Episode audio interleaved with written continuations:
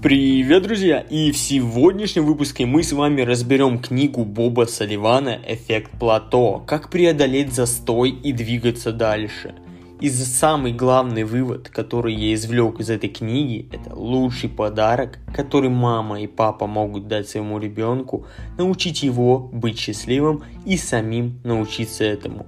Привычка притупляет вкус к жизни – простая математика. Слишком много хорошего может принести больше вреда, чем пользы. В момент, когда что-то достигает оптимальной формы и размера, оно перестанет работать должным образом, если вы продолжите применять прежнюю технику.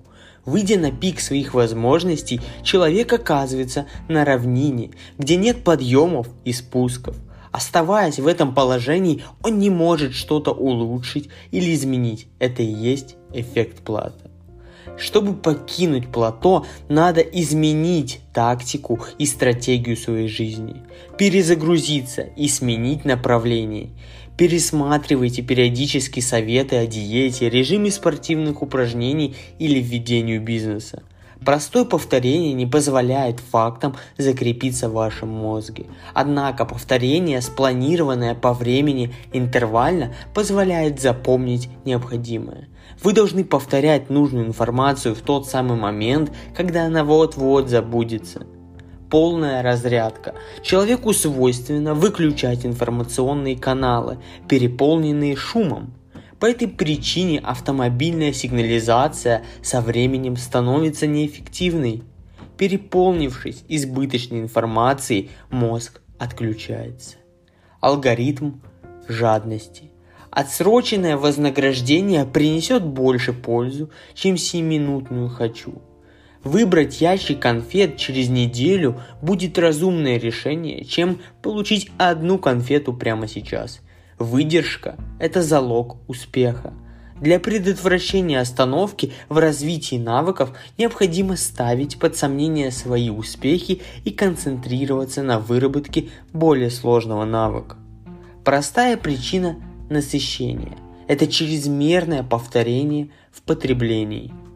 Механизмы искажения. Есть здравый смысл, а есть показатели – Бездумное следование неправильным показателям приводит к бедствию.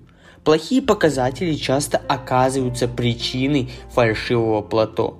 И это может оказаться даже хуже, чем плато истинного. Фальшивые плато способны убедить вас остановиться и перестать делать что бы то ни было для положительного результата.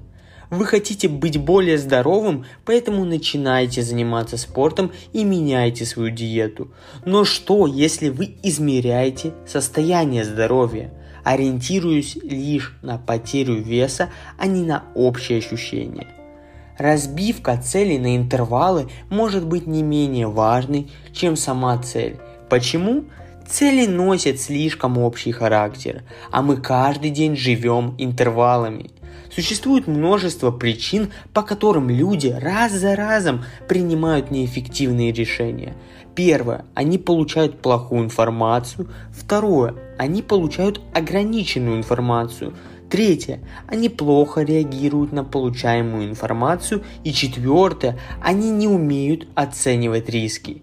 Люди покупают лотерейные билеты, часто называемыми залогом на безграмотных математике хотя знают, насколько низкие шансы на выигрыш. У фокусников и мошенников особенно хорошо развит один уникальный навык. Это не ловкость рук, не бесконечные часы учебы и не бархатный голос. Это способность выявить тех, кто хочет оказаться одураченным. Магическое мышление – это огромная проблема – оно заставляет людей подписывать ипотечные договоры с невыгодными условиями, вступать в брак с неподходящими партнерами и дурачит компании, заставляя их годами двигаться в неверном направлении. Против магического мышления есть лишь одно лекарство – это точные данные. Те, кто безоговорочно верит данным, неминуемо потерпят поражение, поскольку, вопреки распространенному убеждению, вы не можете измерить движение сердца.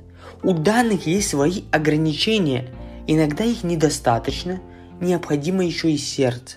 Самая свежая информация часто перевешивает многие недели обучения.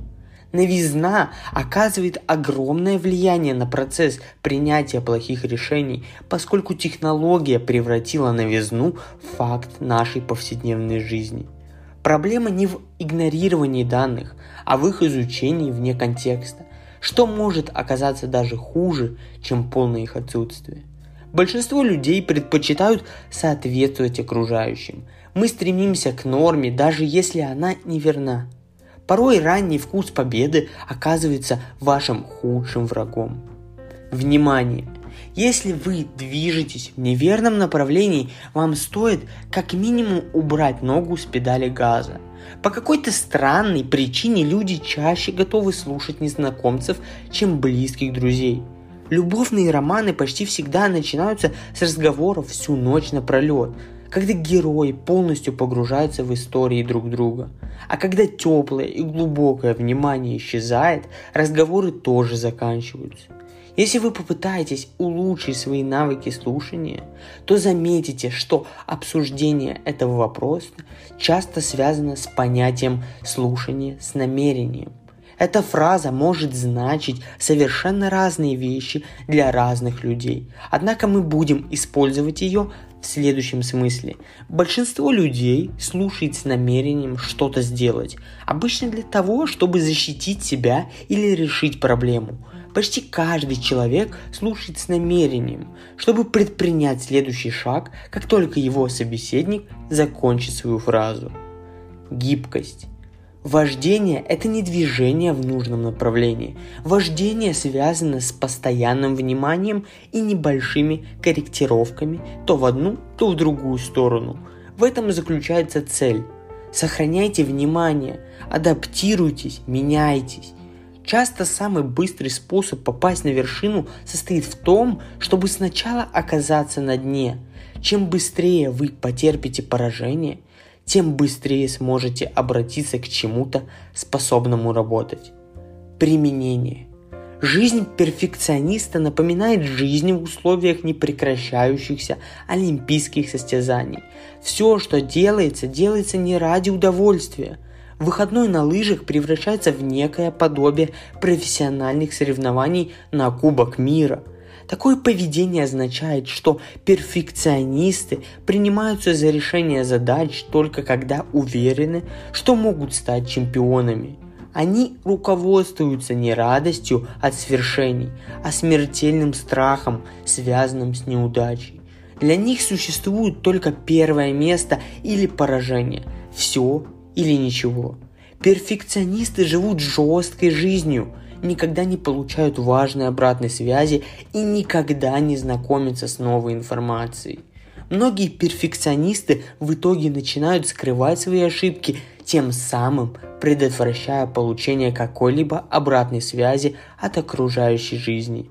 Перфекционисты фокусируются на одной точке во времени, на финале, они не получают удовольствия от путешествия или процесса. Они не могут представить себе, что произойдет после того, как все свершится. Перфекционизм – это поиск несуществующего в природе финала. Способность быстро забыть об ошибке – важнейший элемент успеха. Успех определяется реакцией на неудачу. Люди проводят слишком много времени над размышлениями о простых вещах, и у них остается мало времени на важные решения о том, на ком жениться или когда менять работу. Каждая из этих проблем приводит к одному и тому же результату – неспособности принять решение.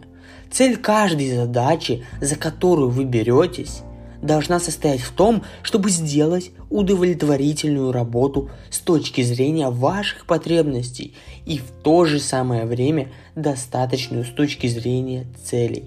Такой метод позволяет учитывать не только результат, но и усилия и напряжение, необходимое для его достижения.